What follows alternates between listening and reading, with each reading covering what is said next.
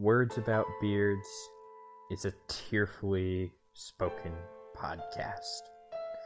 It features one man and the beard that he lost. This is breaking news, everyone. Coronavirus has finally affected me.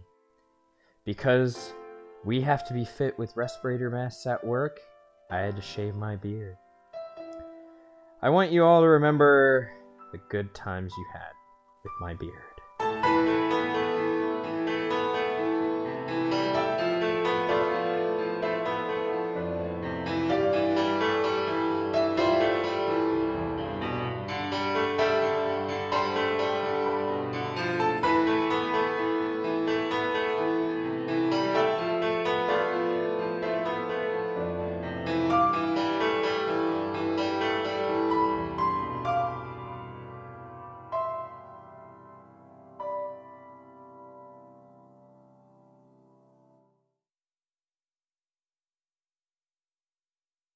And quit buying all the fucking toilet paper. Jesus